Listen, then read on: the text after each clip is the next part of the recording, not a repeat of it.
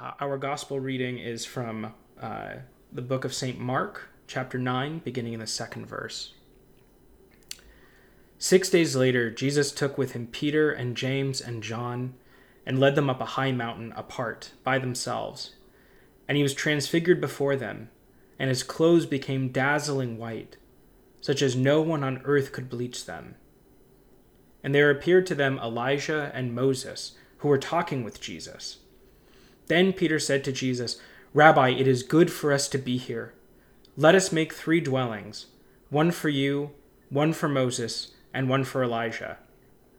He did not know what to say, for they were terrified. Then a cloud overshadowed them, and from the cloud there came a voice This is my son, the beloved. Listen to him. Suddenly, when they looked around, they saw no one with them anymore, but only Jesus. As they were coming down the mountain, he ordered them to tell no one what they had seen until after the Son of Man had been risen from the dead. The word of the Lord. In the name of the Father, and of the Son, and of the Holy Spirit. Amen. Uh, if you've ever seen the movie Office Space, you might remember the inciting incident.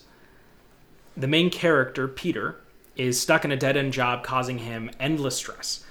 And so his girlfriend takes him to a hypnotist who puts him into this trance where all of his worries uh, and cares have gone away. Uh, the hypnotist then means to bring him out of it on the count of three and with a snap, but of course it all goes wrong. Uh, the hypnotist collapses after getting to, to the count of two, uh, dies from a heart attack on the spot, uh, and Peter never awakens from his trance. He was supposed to, uh, but the fingers were never snapped. And what was supposed to be this very short lived period stretches on indefinitely. And I don't know about any of you, uh, but to me, it really feels like whoever was supposed to snap their fingers at the end of Lent last year uh, never ended up getting to the count of three. Uh, the the season of denial and minimization never really went away as it shadowed over our Easter joy and then through our summer.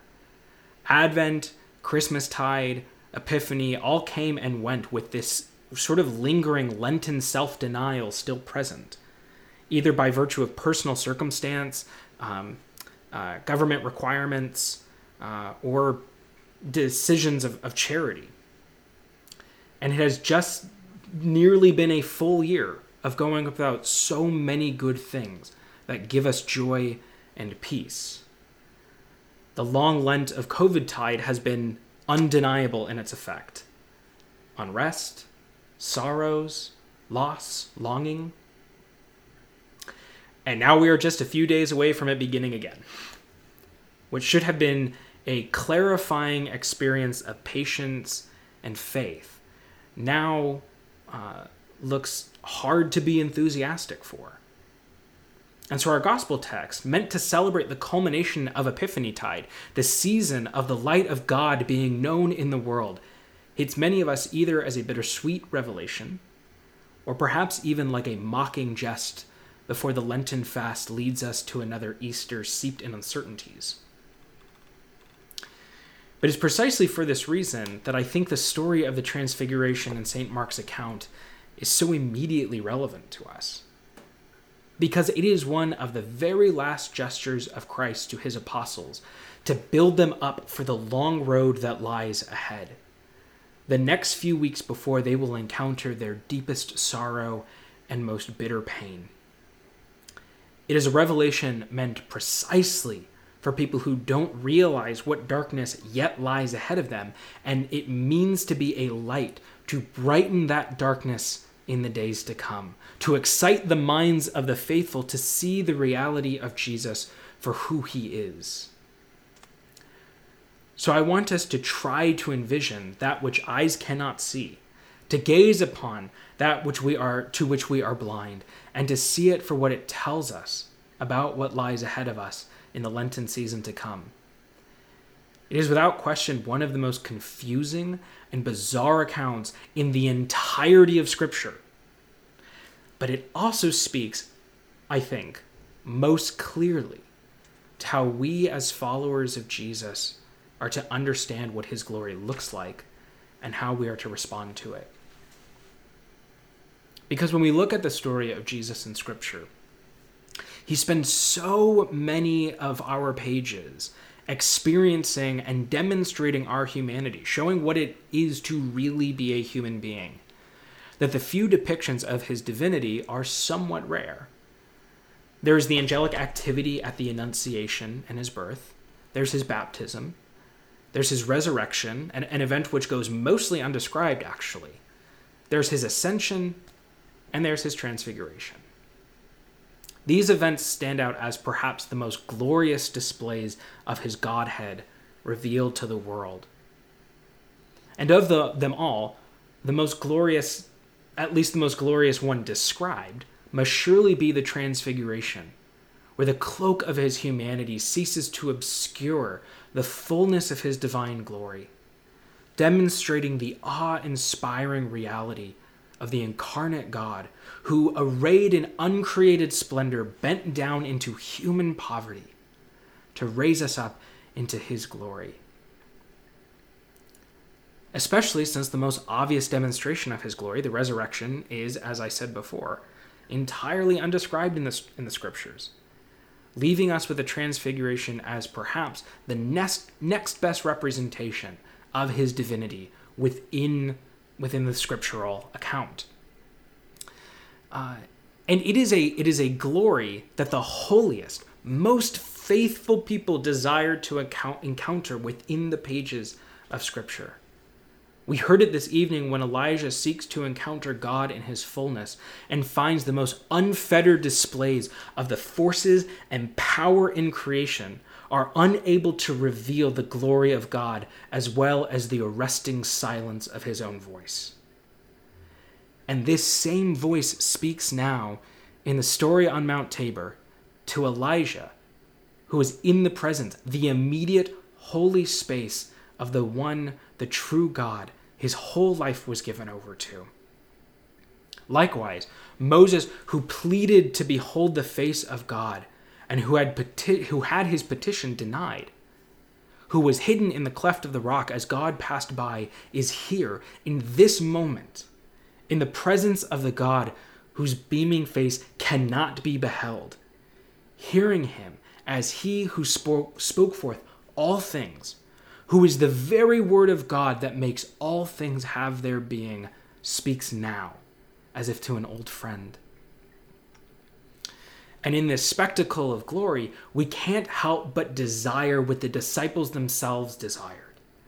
That longing expressed by St. Peter let us stay here. Let us be here in this place for all time, unto the ages of ages, while the world perishes below us. For what we long to see is God most glorified, to see him as he is, his truest revelation of divinity expressed in the human person. Do not send us back down the mountain to the place where demons seize the joyful youth of children, where fervent prayer is the only life raft through the world, where evil and power and sickness and plague and darkness seem to reign in unrivaled domination. Let us, O God, behold nothing but your highest glory, and so be set free from the evils of this world. But we would be wrong, just like Peter was wrong. Because it is not on Tabor that the glory of Jesus Christ is most evident, most spectacular, or most expressive. The Mount of the Transfiguration is not the most powerful vision of God in his greatest glory it is an icon of it. It is the picture of the elevation of Christ as the King of all glory, but it is not the occasion of Christ in his fullest, most unencumbered, glorious display. Imagine me with me this, this vision, which admittedly can't hardly be imagined. You have Christ at the very center of it. And on each side of him, two men seemingly perfect examples of men worthy of the moment they are participating in. And at the feet of Christ, are his followers, beholding in shock and confusion the moment being laid bare before them, a moment that does not make sense. The transfiguration, when properly beheld, is an icon of the crucifixion. To desire for Jesus to be properly glorified on Tabor, we must follow up to his glorification on Golgotha. The transfiguration serves for us as a signpost for where we should be pointing ourselves, where we should be desiring after Christ.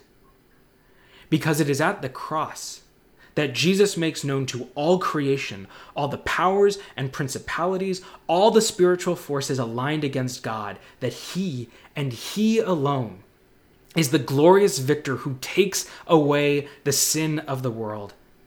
It is at the cross that Jesus displays in broken, beaten, bleeding humanity the awful and undefeatable power of the living God who has brought forth all things in himself and sustains all things, saves all things, and recreates all things.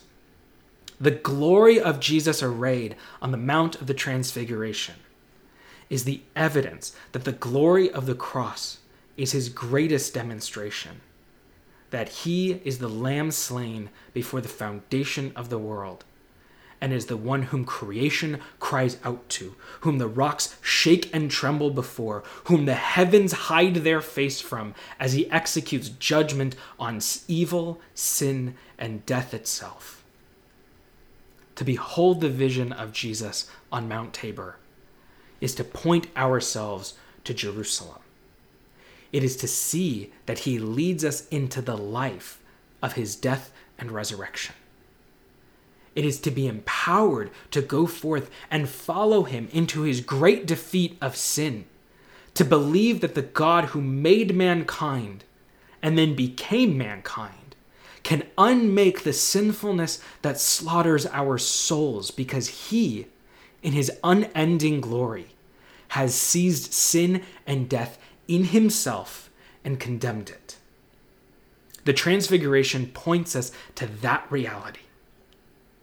Its visual details show us as much. It reminds us that the glory of Christ on the cross and the glory of Christ breaking forth from the tomb are one in the same. The beauty of Jesus, as described in the stories following his resurrection, is matched by the beauty he emanates in the Transfiguration. But the scene of the Transfiguration itself resembles the passion of God on his cross. What seem to be two events, his death and resurrection, are one in the iconographic expression of the Transfiguration. And so we cannot behold him in his transfigured glory without being turned towards his fullest expression of glory on the cross. And that is where we find ourselves, nearly to the eve of another Lent, inheriting the mantle of the Lent that didn't seem to end. And as easy as it might be either to despair or brace for the Lenten fast ahead of us, let us sit in the space of the transfigured Christ. Let us remember that our 40 day journey toward the cross, toward the, resurrection, the, the, the, the resurrection, is enlivened by the glory of Jesus on Tabor. That what awaits at the end of this long fast is not more sorrow or more pangs ultimately, though some of those will still be present with us. But what really awaits us is the glorious vision of Jesus Christ slain and risen, trampling down death by death, and bestowing those in the tomb with life that all the chaoses and evil of the world cannot afflict or seize or kill. In the name of the Father, and of the Son, and of the Holy Spirit. Amen.